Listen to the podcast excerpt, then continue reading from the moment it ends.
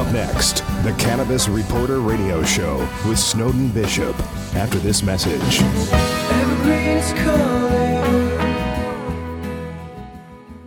Most people don't realize that cannabis is serious business that requires serious technology solutions. Hi, I'm Terry from Sunstate Technology Group. We are seriously proud to provide technology and security systems that help cannabis companies compete and succeed. From planning and expansion to hardware and daily IT support, I'm here to tell you that having the right technology is critical to security and smooth business operations. Partner with a technology team that understands the unique needs of this industry. For details, visit sunstatetech.com/cannabis. sunstatetech.com/cannabis. And now, it's time for the Cannabis Reporter Radio Show with Snowden Bishop. Listen in as Snowden interviews cannabis industry pioneers, marijuana experts, policymakers, medical practitioners, patients, and other amazing individuals with compelling stories to share. It all happens right now. Here's the Cannabis Reporter, Snowden Bishop. Hi, and welcome back to the Cannabis Reporter radio show. I'm Snowden Bishop, and I'm happy you could join us. Conducting a search for historical information about cannabis online will yield lots of results about ancient origins in Asia, the Middle East, India, and Europe, but very few on Africa. So, when I received an email about a new book called The African Roots of Marijuana, I have to say my curiosity was piqued. I mean, after all, the cradle of mankind is often considered to be home to the first humans to walk the earth, and with so many prehistoric sites unearthed throughout the continent, you'd think that archaeologists would have reported at least some trace evidence of cannabis amid human remains had they found any, right? But then again, maybe not. Of all the decomposed organic matter found at ancient burial sites, cannabis wouldn't be something most archaeologists would think to test for unless, of course, they were specifically looking for it, so that wouldn't be surprising. But to learn that the origins of cannabis, including the first iteration of the term marijuana, could be traced to Africa was a surprise. But in a way, it makes sense if you consider the prevalence of cannabis use in the U.S. before the Civil War among the African slave laborers. There's always been a rather strong connection between racism and cannabis use. I mean, most people associate the start of Prohibition with the racist Reefer Madness campaign that demonized marijuana by attributing its name to the Mexican farm workers in the South. And the racial underpinnings of the war on drugs has been relentless, as evidenced by the fact that it has disproportionately victimized people of color. But it wasn't until I encountered Dr. Duvall's book that I began to wonder if the racism associated with cannabis use might have originated long before Prohibition began. I also wonder whether an understanding of the history of cannabis in Africa could help to dispel the stigma associated with its use and end the systemic racism ingrained in our criminal justice system that has victimized its users. Those are questions that I figured would be best posed to the author himself, and I'm delighted to say he's here to provide some answers. Dr. Chris Duvall is an associate professor of geography and environmental studies at the University of New Mexico. He's also the author of a book called Cannabis, and his new book, titled The African Roots of Marijuana, is being released this month. Dr. Duvall, thank you so much for being here. I really appreciate your time. Yeah, thanks for having me. Please just call me Chris. Thank you. I will. And I was fascinated by the topic of your book because a lot of people just are not aware that Africa has much to do with the cannabis plant in terms of the historical context of it. As we often hear about the Asian and European origins of the use of the cannabis plant and so, Africa, I know that there is a big history there. So, when I saw that you've written this book, I was absolutely fascinated. And before we get into sort of what the topic is, please just tell me what inspired you to go there as a research project. Yeah, so my background is in African studies. And after I, I finished my dissertation about uh, 15 year, or 13 years ago, I started doing research on plant use in the African diaspora, looking specifically at plants used in the slave trade. And in doing research on plants that were used in cattle ranching, um, I came across a reference to cannabis as Angolan tobacco. Wow, Angolan tobacco. That's fascinating. Well, yeah, and that interested me. And in doing research in the standard books, uh, academic books on, on Africans and, and plant use, it wasn't mentioned in there. I went to the standard histories of cannabis, and, and there was almost nothing on Africa in those. But as I continued doing research, I found there was a very, very strong um, literature, primary literature, historical documents, and whatnot that describe how cannabis was used in Africa during the slave trade period, and then um, in context tracing back uh, to um, you know East Africa when it was originally uh, introduced from from South Asia. So, when you discovered all of this, was it more along the lines of uh, using it for ritualistic or traditional, I don't know, cultural reasons? Or was it also the medical uses of cannabis? Yeah, so it's it's a pretty complicated story in terms of how and why people were using it. The the big picture is that we don't have any accounts from the actual people who are using it. All of the accounts that we have are from European travelers and, and colonial officers and whatnot who wrote their observations about what, what they assumed people were doing or thought people were doing. Based on this, though, what, what is really clear is that um, cannabis was very much a, a functional um, drug for people during uh, who were involved with hard labor, right? And so slaves used cannabis in particular in very specific geographic contexts. Um, you have a large group of people who were, were, commercial porters. Their job was to carry commercial shipments on their heads. Uh, people who had really difficult jobs, they used uh, cannabis kind of as a stimulant before work. And that's what was observed a lot of times in the broader context, though, we can see some some cultural uses, some medicinal uses, um, you know, particularly with regard to the, the hard laborers as well. But we really don't see a whole lot evidence-wise of kind of spiritual uses and things like that. There were some, but too often Africa is portrayed as being this this kind of primitive place where there's you know this kind of these these spiritual sort of ideas and practices centered on drug use that we don't really don't have evidence for that and so kind of addressing some of the stereotypes that, are, that exist around Africa in general, but also about uh, uh, drug use in Africa is, is one of the things that I, I, have done in my research as well.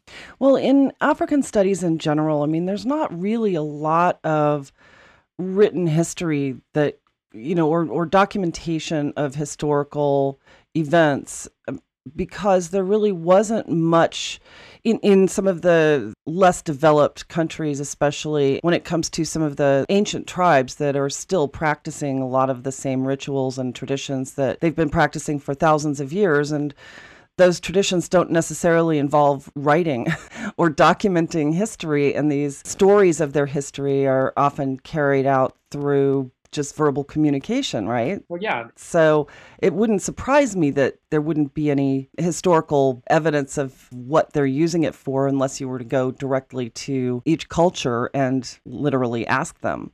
Am I kind of right on the track there?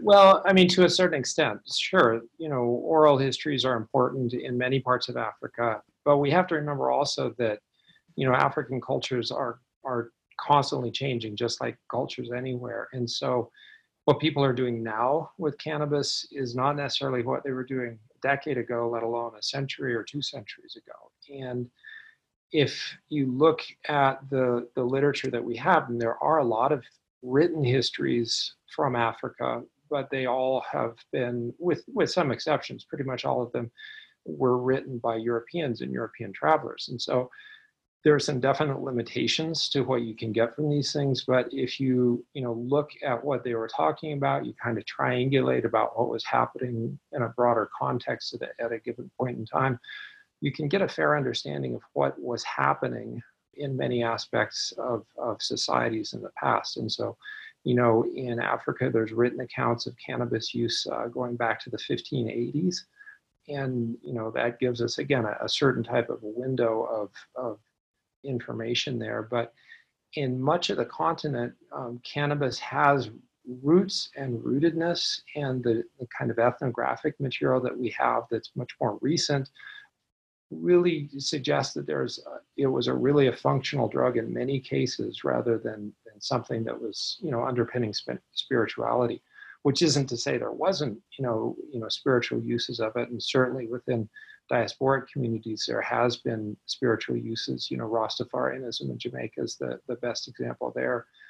But you know we just don't see this kind of you know magical spiritual sort of ideas that are a lot of times presented in the cannabis literature of, of how people were using it. It was more a, a, a medicinal drug. It was more a recreational drug to, to use very you know modern terminology is, is there you know and of course there are some specific instances we can talk about you know kind of spiritual applications and things like that but for the most part it, it wasn't it was something that was useful in material ways uh, as opposed to kind of spiritual communication types of, of, of, practices. Yeah, and actually, I learned a while back that some of the earliest evidence of the medicinal use of cannabis dates back to like 4000 BC.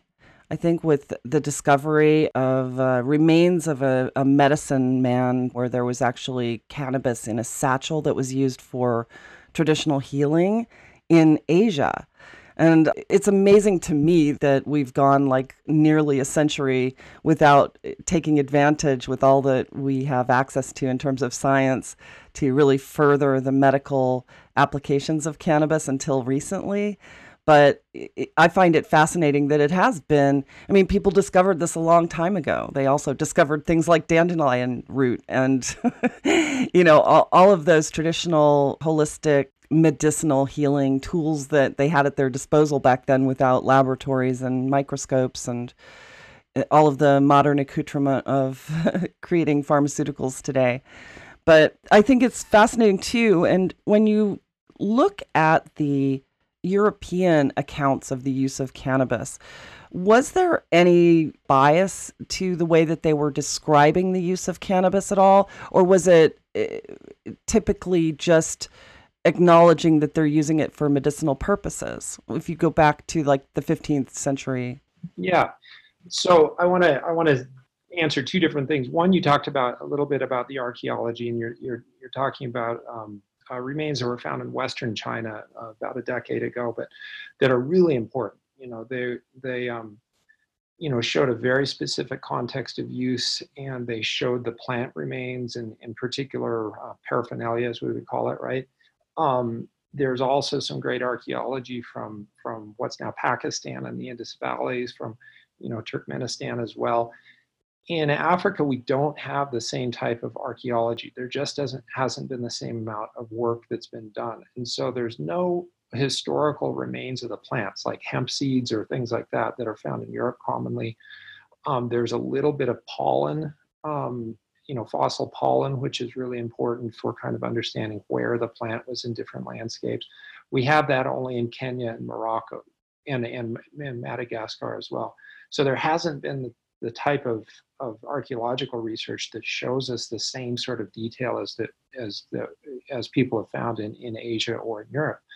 What we do have archaeologically in Africa, though, is smoking pipes, right? And we have smoking pipes that are about 2,000 years old um, just the bowls, the, the pipes uh, themselves, where a lot of it was made from organic material, so they broke down, and and and so we just have the bowls. But it's a very old technology in in Africa, and the earliest evidence anywhere of cannabis smoking is pipes that were found archaeologically in Ethiopia with actual residue that that could be tested for cannabinoids. So there's this very long history of smoking in Africa that most people have no idea that, that it existed, for one thing, but it was also the place where people first learned to smoke cannabis, right? And so if if you're a person and you know nothing about cannabis except it can be a smoked drug, that's African knowledge. And we have to understand that and accept the the archaeological record and, and you know, as obvious as as stone pipe bowls are in an archaeological site, it's remarkable how many archaeologists and others have, have just ignored that and assumed that, you know, if we're finding them in Africa, well, they just made them based on something that, that was introduced from elsewhere. And so the archaeology of Africa is is very important for cannabis history, but it shows us some different things than what we're finding in in Asia, right? And so that's the the archaeology bit there, I guess. Uh, with regard to European bias, um, yeah, reading historical accounts of Africa means um, understanding how race was conceptualized historically, um, how that was portrayed in uh, different ways um, in, in discussing people and the things that, that people were doing. And for the most part, Europeans um, you know, saw Africa as a primitive place, a place where people um, didn't come up with and have creative ideas on their own, but they just sort of mimicked or aped ideas that were imported from elsewhere. And so people ignored the fact that there was, you know, smoking pipes, for instance, there. But in terms of the use of plants and plant medicines, whether it's cannabis or something else, um, you know, Europeans a lot of times just looked at that as some very, you know, primitive um, thing that didn't have any meaning other than just showing kind of these stereotypes of Africa and Africans, which um, you know is is problematic in trying to understand the history. And so, in reading the historical documents, you know, you have to kind of look at those things and kind of parse out, well, how much of this is just kind of these ethnocentric judgments? How much of this is actual some degree of ethnographic observation? And you know kind of parsing out the ethnographic observation you know we can find that people had very specific medicinal uses and other material uses for cannabis. And you know those are valuable to recognize and those are valuable to see because it, it provides us precedent for under, understanding how people might use cannabis today or or in other points in time I do want to delve into your thoughts about the origins of the racism that is associated with cannabis today in terms of relating it back to the slave trade, which obviously originated in Africa. But before then, I also wanted to go back to something that you said that a lot of the archaeology coming out of Africa just hasn't really paid much attention to whether or not there was cannabis there. And I think that and you can correct me if I'm wrong, but it seems as though in order to find and really recognize the use or the importance of finding cannabis, archaeologists kind of have to know about it and be looking for it, wouldn't you say? Yeah, and that's certainly something. And, and a, a broader problem with archaeology is that, you know, in the past, up until just, you know, fairly recently, people were only looking for like clear human made artifacts, right? The stone statue and the stone pipe and things like that. And all the other stuff, the detritus that was kind of packed in with, with the human artifacts was just thrown out. And so, you know, people are, you know, archaeologists are more attentive to that and are, are seeking plant remains, seeking seeds and, and other sorts of things that you can, um, you know, that, that plants might leave behind. But yeah, in many cases, people just haven't really looked for that. And that's not just in Africa, but it's elsewhere as well. And, you know, in Africa, limitation is that there just hasn't been as many um, sites explored as there has been in uh, Asia or in Europe, you know, other places where there's, there's ancient cannabis. In the places where people have done the work and have been attentive for it, there's, there's a lot of times been evidence found, but um, it, there is just kind of a neglect of it um, of, of the plant and just kind of plant use more generally in African sites. So, when you talk about the origins of the racism of cannabis. As as it's permeated our criminal justice system it's permeated the policies that have been made around cannabis. And if you look at the origins of a lot of the people who were brought over here against their will and the use of cannabis in what would now be the African American culture and and the racism that's associated with that how would you make the connection between the more ancient studies of cannabis and use of cannabis making the, the arc to where we are now or where it was when the slave trade was originated here in the United States i mean how does the racism relate back to the findings of the origins of use of cannabis in Africa itself? Okay, so that's a big question. so the big you know the big context and this is you know what i'll say now kind of comes out of my background in african studies is the concept of race that we have and of of you know categories like black and white uh, in terms of racial categories that traces back to the slave trade right? Before there was commercial slavery in the atlantic world europeans and, and others didn't have the concepts that we take for granted nowadays of, of black and white um, uh, racial categories. Those categories came out as a kind of intellectual justification for slavery, for t- treating people like like property, like animals, right? And so the language that we use and the, the thinking that, that a lot of people have is, is, is fundamentally derived from, from the African slave trade. And that's not because everyone is individually like buying into racist ideologies. It's just the basic language and concepts that we have, you know, traced to a very specific point in time. And so when Europeans started really paying attention to cannabis uh, in the 1800s, really after about 1820 or 1830, something like that, um, they were using the language and the concepts about human difference that existed at that point in time. And, you know, when they were per- writing about cannabis, whether they were writing about it in, in the Levant, you know, what we now think of as the Middle East, or if they were wor- working in, in, in Africa in some places, they looked at the behaviors that people had through these racial categories. And so it was looking at what people were doing with these particular plants and understanding that as a characteristic feature of these different racial categories in many cases, right? And the tra- challenge with cannabis is that in, in historic European thought, it has these two really um, kind of politically charged uses. One is as historical hemp, meaning in this case, fiber and oil seeds and things like that. And European countries, you know, the kings and the admirals, they really found hemp as fiber in particular very important because it was important for maintaining, uh, you know, naval power, maritime power and so they saw that and they framed that as this is the way that hemp or that cannabis i'm sorry that cannabis should be used. And if you look at the um, you know the, the history of, of botanical taxonomy that kind of valuation of the european perception of how cannabis should be used that's integrated into our thinking about the plant taxonomy not just you know how people were were interacting with it.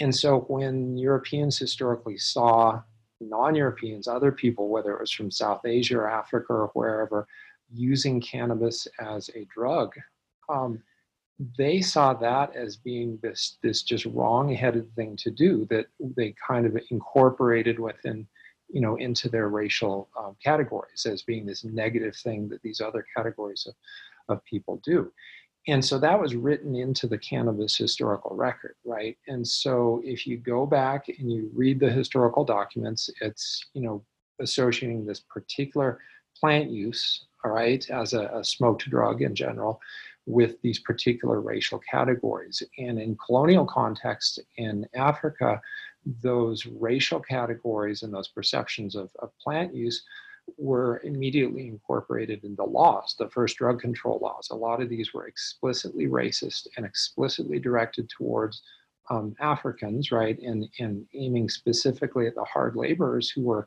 the most common, or at least most commonly observed, um, users of, of the drugs. And so international prohibition really traces to colonial Africa. That's where the initial um, you know, drug laws against cannabis uh, were developed, and in the negotiations that led up to the, the you know, there was a couple of international drug control um, uh, agreements uh, that were enacted in the early 20th uh, century in 1912 and 1925. Leading up to 1925, South Africa and Egypt, those were the places that said we should ban cannabis globally, and they succeeded, right? And so cannabis became you know controlled um, after 1925 because of of the views of you know uh, you know the white minority government in South Africa and the the government in, in Egypt.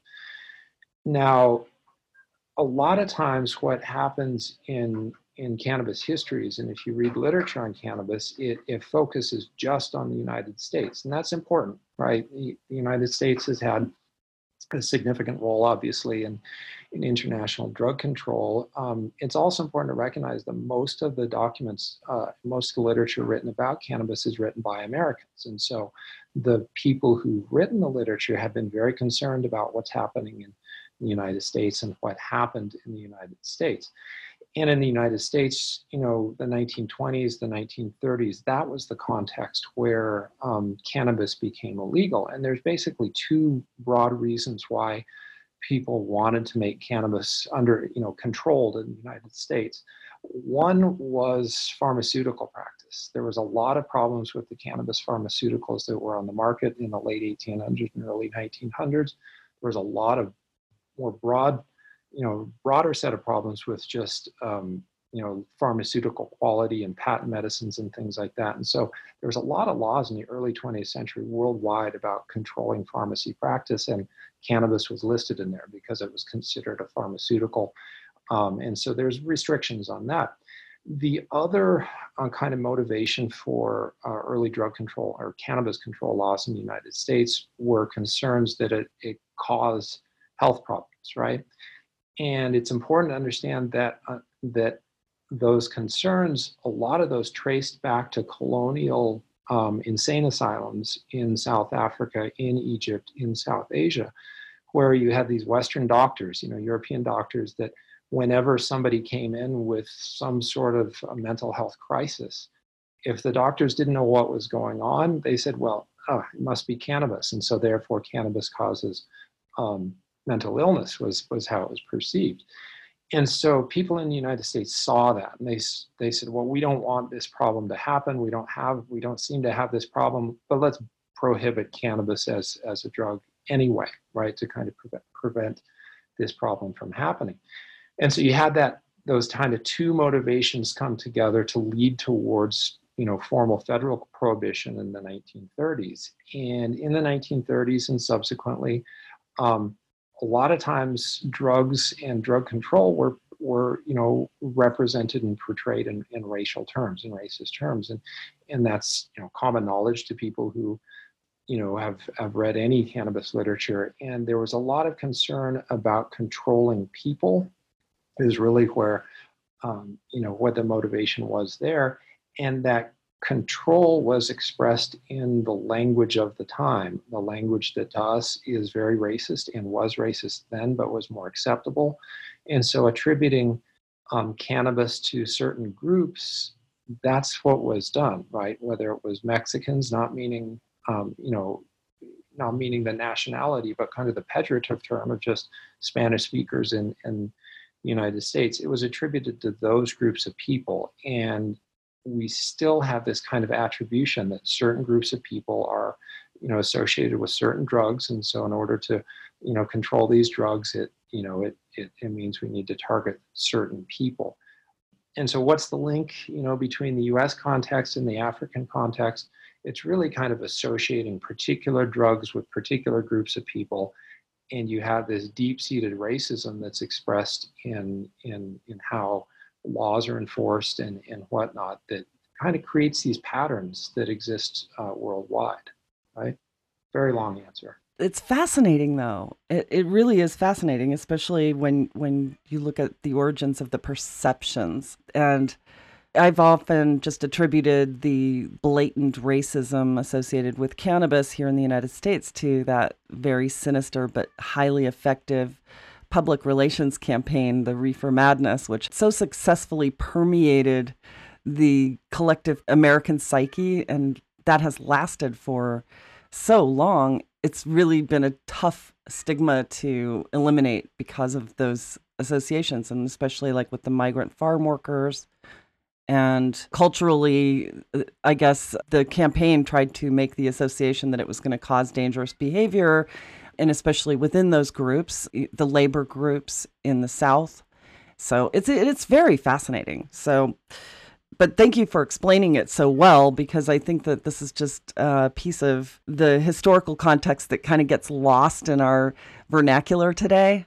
And yeah, so I mean that perception thing is really important. And in the work that I've done on, on cannabis, what is really missing is an understanding that that historically you know, cannabis was something that was associated with class, not race, right? And a lot of people have kind of perpetuated this notion of drug use in general or cannabis in particular as being associated with particular racial groups. And if you look historically, you're at, at the different you know stereotypes or, or or racist portrayals that have been out there, really we're talking about people who had really difficult lives in many cases, right? And so, you know, the the the idea of Mexicans in the Western United States, again, meaning the kind of pejorative term, not nationality. Who are those people the, a lot of those people were, were migrant farm laborers who had really difficult lives and were basically using cannabis to treat you know various conditions of, of their life of, of pain and, and whatnot um, if you look historically at, at, kind of portrayals of africans a lot of the people were you know slave laborers or or um, you know hard laborers that you know they were using cannabis because it helped them deal with ptsd it helped them deal with chronic pain it helped them deal with all of these kind of you know traumas that existed. And by focusing on race we're missing that. We're missing that important history that you know really should justify interest in looking at at cannabis now as a way of treating again ptsd or chronic pain and things like that that you know pro marijuana folks have you know, pro medical marijuana folks have are, are aware of but a lot of people aren't and they just kind of uh, you know see those uses as being an excuse to, to smoke marijuana now, but you know, really have these strong historical precedents saying that we need to look at this relationship and try to understand why it is that people have used this this substance in, in consistent ways for a long time. It, that's something really interesting that you mentioned because uh, the human body is really pretty amazing when it comes to gravitating toward things that help us yeah. or that our bodies need. And historically, I think that the use of cannabis uh, was one of those things, you know, that, that if somebody feels that they need it, even if they don't know why, they'll gravitate toward it. And I think you're right. A lot of people self medicate without realizing that that's what they're doing, but they feel better when they were using it. Like before all of this information came out, that it would help with PTSD or that it would help with muscle pain or just general anxiety and sleeplessness and and things like that. People who were using cannabis on a regular basis were what I found in talking to like long-term users who used it long before any policy changes were made. They'll say, you know, that they just felt better when they were using cannabis and they couldn't explain it and now they can. Yeah. So it's interesting. And and you know that's you know, cannabis is, you know, just a plant, as the as the, the the saying is, right? But it's important to understand how that fit in historically. And, you know, it was something that can grow just about anywhere. And, you know, for people who harvest inflorescences for smoking, it can grow as a weed and the plant prioritizes floral development. And so you can, you know, it's something that is a subsistence pharmaceutical or historically was a subsistence pharmaceutical for people that really didn't have many other options, or at least couldn't afford them or weren't allotted them. So, you know, it's something that historically was was important in very specific segments of of, of um, human history in that role as being a subsistence pharmaceutical for people who didn't just didn't have a lot of other options. So when it came to writing the book, how long did it take you? When did you start it? Yeah, so I, I started really on cannabis in 2011 and before that, I'd studied various other plants. But um, as I studied the African history of it, I found that I really needed to understand, you know, the global nature of of the plant. You know, and so I started reading, you know, world histories of cannabis, and I just found that I distrusted every, you know, pretty much everything I read. I, there's a lot of books that circulate widely and in in you know pro cannabis circles. Uh, there's a lot of books. There's a couple books that that circulate in anti cannabis circles, and they both were saying kind of the same things that weren't convincing. There was a lot of evidence that they're they're you know they're not very well researched. You know the sort of things that I, as a college professor, you know, say you need to cite your sources and you need to you know do those sort of things. Most of the really widely spread cannabis histories just don't do that or don't do that very well and so I kind of put Africa, the Africa focus on hold for a couple of years so I could research a world history. And that's the, the first book that I published um, in uh, 2014 was a, a, world history. Once I was done with that, I returned to looking at cannabis uh, in particular. And, um, you know, it's uh, a book that, that took a lot of time because, you know, there's really very little that has been written very much on, on cannabis in Africa or the African diaspora more broadly. And so I had to learn about a lot of different places where I don't have direct experience. And, and what I ended up doing is, is kind of focusing on, on Central Africa, Western Central Africa, so countries nowadays from Angola to Gabon, really. Um, and that's where the, the people plant relationship we talk about as marijuana, that's where it originated right? And so the, the word marijuana traces to Central African languages. It's Mariamba in a language called Kimbundu in northern Angola. And so I really looked just at that area or, or focused on that area and, and looked at the rest of Africa as kind of a broader context for that. Um, and so I kind of traced the people that were coming out of that part of Western Africa, who were taken from that part of Western Africa, and uh, and looked at where they went across the Atlantic and how their knowledge um, survived across the Atlantic. So you're still a practicing professor, correct? Yeah. We finished finals last week, so. So, from the academic world, did you get any pushback when you were studying this? I mean, did anybody reject the idea that you were going to go into this? And are you teaching this particular subject now? Yeah. Um, no, I didn't have pushback against um, initiating the study. People thought it was interesting. What I've, I've found though is a couple things. Um, other academics tend to be either like, you know, hey, that's great, that's interesting stuff, it needs to be researched, or they're like, oh, you know, you're studying cannabis because you're a stoner, right? And not really realizing that cannabis has some really interesting and important roles in, in human history that, that we don't understand very well. And the reason we don't understand it in, in, in a large sense is because uh, you know prohibition really stunted research on, on the plant, on, on people-plant relationships in particular. And so um, I haven't, I was never discouraged from doing the research, but um, it's not always been, you know, well received simply because people don't a lot of times take it seriously. Um, I do teach this um, the material. Um, you know, the, the, last week we finished a class on on looking at, at drugs um, in society and, and in ecology. And I really benefited from talking with students about their interactions with and their experiences with and their knowledge of cannabis because any one of us has a very limited window into what human experiences with cannabis are, but by talking to others, we can get a, a, a broader experience. And, you know, the people who've had, you know, probably most, the students who've had probably most impact on me are those that have had real troubles with cannabis in various ways. And saying, you know, hey, you know, for them to say, hey, there's there's a lot of potential in this plant, but there's also things that we should be wary of as well. Um, you know, that's important, and and I try to make sure to to be um, uh, aware and respectful of that that viewpoint just as much as the people who find you know cannabis to be a, a, a wonderfully effective uh, medicine for whatever um, they're taking it for. So getting that broad range of, of inputs has been very valuable for me. Well, that's pretty interesting. I find it fascinating when I speak with medical professionals who have tried to bring up cannabis and study of the endocannabinoid system. And still to this day, despite all of the amazing medical advances regarding cannabis, it's so underrepresented in medical schools. And I'm of the belief that cannabis could actually transform the field of medicine. I mean, when you consider that 47,000 people died from opiates that didn't need to um, because of, you know, the, the misinformation that was out there about the overprescribing of opiates back in the 90s and, and early 2000s. And yet, there's been this enormous resistance in the academic world to studying cannabis as a medicine.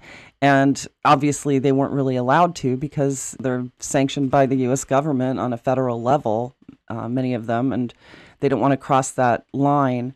So, and also we've had these issues with only one source of research cannabis, which is so poorly grown and filled with mold and all sorts of other pathogens that you can make patients sick by studying it. it. It is really remarkable to kind of understand how the U.S. government has managed um, cannabis. I mean, it's a you know even as a completely illegal industry, which it isn't at this point, but it's a huge, huge industry, and it's it's treated as if it's valueless. Um, and it's it's remarkable how little investment that the U.S. government has has put into it. State governments are starting to invest in it a little bit, but there's still a lot to to know. But but my response would be that the medical literature on cannabis is so much better than the social sciences literature on cannabis. Like historically, what role did it have in different places? How did people use it? Why did why did they use it at different points in time, whether it's currently or historically? We know so very little about that. And the medical literature, there's a lot that can be added to it, but we know a lot about what it can do and what it can't do and, and those sort of things. So, yes, I agree, but the, the social sciences, the histories um, component of, of studying cannabis, in my perspective, is even less well developed than me- the medical literature. So, I'm just curious, how would you propose people would address the topic of cannabis as a means of ending racism in America? I mean, eh, that's sort of an obtuse question, and I apologize for that. But I'm just curious to hear your thoughts about it because it seems as though cannabis has been so wrapped up in the racism in our criminal justice system. So there's got to be an antidote to it. And eh, would it be studying the social aspects of cannabis to remove that stigma or to remove that racist bias that often comes with the regulation of cannabis? Yeah, so I mean that's a that's again a really complex question. Um, so decriminalization, legalization, right? They're two slightly different things, but one of the biggest and most important arguments to make for decriminalization, for legalization, is because of the racism that exists in drug law enforcement, right? There's a lot of data out there that shows that, you know, um, in this country and in Brazil, and there's uh, a little bit in Europe as well, um, Portugal and, and, and Great Britain come to mind, that the people who suffer the most from drug law enforcement are people of color, right? And and that shouldn't happen. So decriminalization means that um, there's less or lower risk there, but it's also really important to recognize that in places that you know have already decriminalized or legalized cannabis, race racial bias still persists in um, drug law enforcement. Right? We have that you know evidence from from Chicago and New York City and and in, in Colorado as well. And so the bigger problem is like you know, there's some fundamental social problems, you know, in terms of structural racism and structural violence that need to be addressed. Drug control laws are part of the structure, but you know, just like thinking about and worrying about, you know, racism and drug law enforcement historically in the United States, I mean, racism and law enforcement have been hand in hand since well before there was was drug control laws in the United States and so a big part of it to me is you know what i feel like i can do is to look at the, the race and the stereotypes that exist within the cannabis literature and target those and say look this is a racist stereotype and we need to get past this and we need to get over this and we need to think more honestly and, and accurately about the plant and, and its uses. And so you know for me an, an important aspect of this is that you know, a lot of the literature that I deal with in terms of slavery and cannabis use is really easily available, really super easily available. Some of the most important sources were in pharmaceutical journals in in Britain, published in the 1860s, 1870s. And I know that most people don't go and read those things, but physicians at that point in time did. And physicians nowadays who claim to portray and represent the history of cannabis as medicine they've made absolutely no mention of Africans, African uh, diaspora, the experience of people in, in, in the continent or in the diaspora, nothing.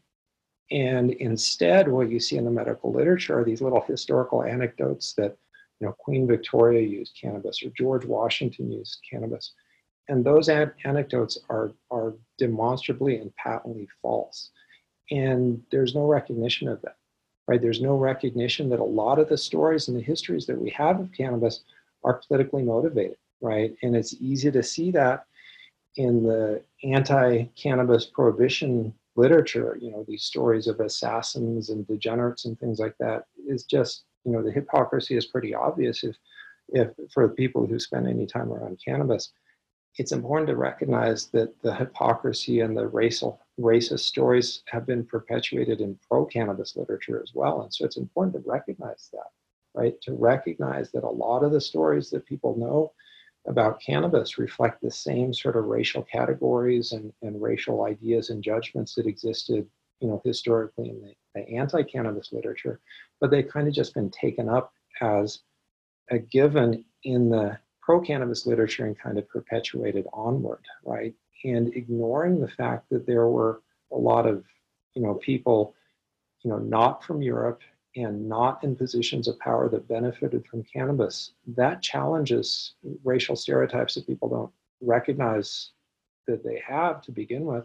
But it also gives a, a more honest intellectual foundation for, you know, advocating for cannabis nowadays, not building on these stories that, you know, Queen Victoria used cannabis or George Washington or whatever, but saying actual people who were actually marginalized because of racial categories, because of socioeconomic inequalities, those were the people that existed in the past who used cannabis and were discriminated against. And we also need to understand that that persists now, and we need to address that and not just kind of come up with these artificial histories that, that serve these political purposes that you know don't do anyone any good, right? And so addressing stereotypes is really what I hope to do in, in addressing my work. Yeah. Well, I think you're right. In the pro cannabis literature, there's a lot of association of cannabis with people who would uh, help them get their point across that it's a respectable plant. like you know, for instance, the Queen Victoria or George Washington. Although I have to disagree, George Washington actually, in his diaries, spoke of having his cannabis tea to relax in the afternoon. so I think he actually was a user.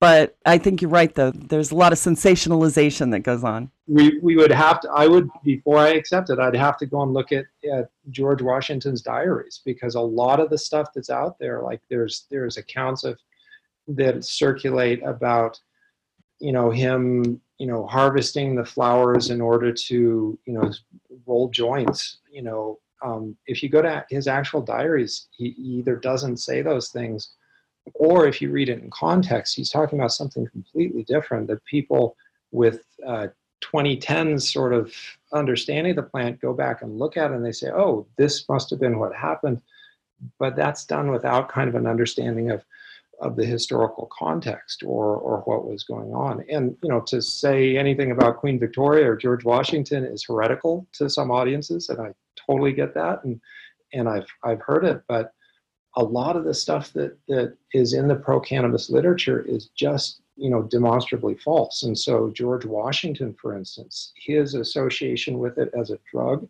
sure, he was a farmer. He planted um, hemp most of the time, people in George Washington's time period in the United States planted hemp to make clothing for slaves because it was cheap and easy to, to process uh, for low quality fibers. Um, you know, the stories that he used it as a drug trace, uh, as far as I can tell, to two sources. One was an advocacy poster that was made in 1972, I think, from a, an organization called Amorphia, which was kind of a precursor to NORML. and they basically took some quotes out of his diary that were taken out of context and inaccurately summarized anyway. And then the second one was a weekly um, newspaper, uh, you know, like a weekly newspaper, you know, the free things that you can get in many places that actually traced here to Albuquerque, um, New Mexico, where I am. There was a page of jokes about cannabis and people, and it said, "Oh, these seven U.S. presidents, create, you know, used cannabis," and it was, you know, part of this series of jokes that they were laying out. It was taken up into this magazine in the late 1970s, and that was taken up into The Emperor Wears No Clothes and some other books at that time period. and it's been presented as, as truth, but it traces to a very identifiable point in time. Um, the same thing could be said about Queen Victoria, and there's some other stories there that, like, that's where my research in cannabis comes from is that I went to these common sources and said, oh, this is what's going on. But as an academic, I went and looked further and like there's so many things that are just false that circulate about cannabis, whether it's it's pro-cannabis or anti-cannabis. Most of the things that people read that, you know, ostensibly portray the history are omitting information, they're misrepresenting information, or they're just or they're just false, right? And and that's a lot of what is in, you know, the books that I've written is saying, look, let's be a little more honest and a little more real about what this plant's history actually was, because that's a better foundation for figuring out how to manage it more effectively than, you know, the the context that's existed under prohibition, which hasn't helped anyone. Right. Well, you know what? The sensational exaggerations, if you will. I think uh, they were all born from people desperately trying to convince an unconvincible public that cannabis was okay. And historically, that's got some significance as well. I think, you know, it's it's just very interesting how it is all evolved and and I think you're right because of that, you know, there's just a lot of misinformation that actually backfired instead of being a tool to convince people. It was a tool to say oh you people are nuts. And you know you're wrong about this so therefore you must be wrong about the entire plant. Yeah and that's the that's the key thing that i i want to make the key point i guess i want to make is that myth making has its place. It's important for making a political point and it's important to, to recognize that a lot of the the materials that are written about that have been written about cannabis are not histories, they're political advocacies. And so, you know, The Emperor Wears No Clothes, great piece of political advocacy. You can't open that book without being convinced that indeed hemp will save the planet, right? But it's it's really poorly researched, right? And, and I don't mean to pick on anyone in particular. Yeah, well, you know, the fact that some of it was factually incorrect does not diminish the importance of the work because it did spearhead an entire movement. But not only that, to his credit, like I mentioned before, there's so little written about it that you really had to go digging into deep archives to try to find any information about cannabis.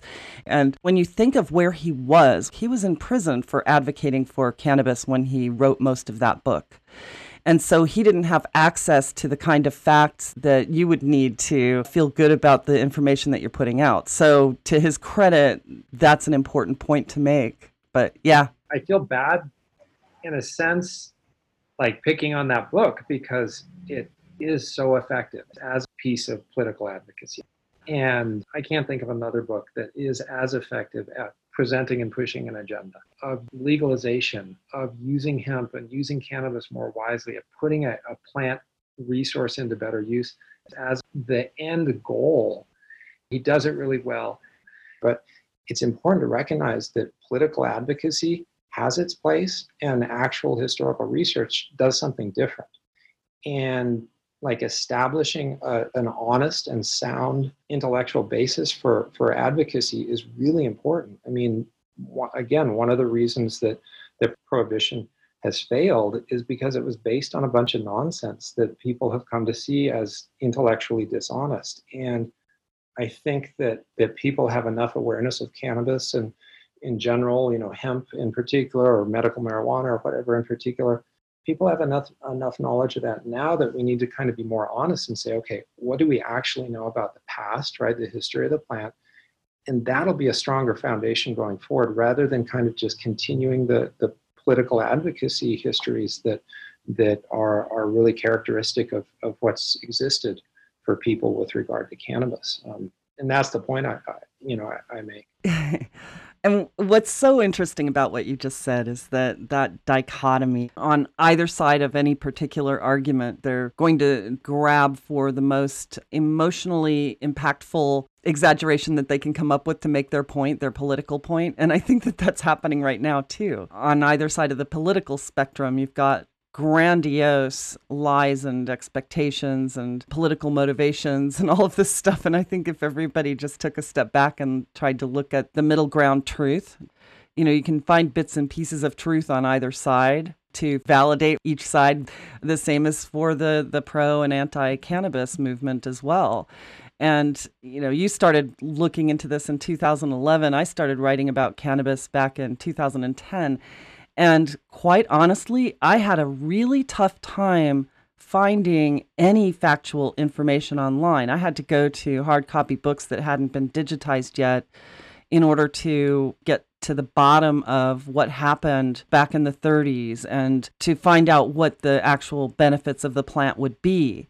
Uh, it was really tough. And so I didn't wind up launching the Cannabis Reporter until 2015 simply because I felt like I just didn't have enough information to fill a website with stories about cannabis because almost everything I saw was sensational on either side, you know, sensational pro and sensational against. And and that's exactly the problem. Like people who want to know, like the easy sources of information are I mean, they're they're appealing, they're alluring, but and you know, from what I've found is that most historical representations of cannabis that are easily easy to get to are are pretty bad. And you know, if you're looking at it from a different angle, trying to find out, you know, the health impacts or the you know potential medical applications, anything like that, it's the same set of obstacles. And it's you know, it's not because people are out to trick everyone, but like that's what prohibition did to knowledge, right?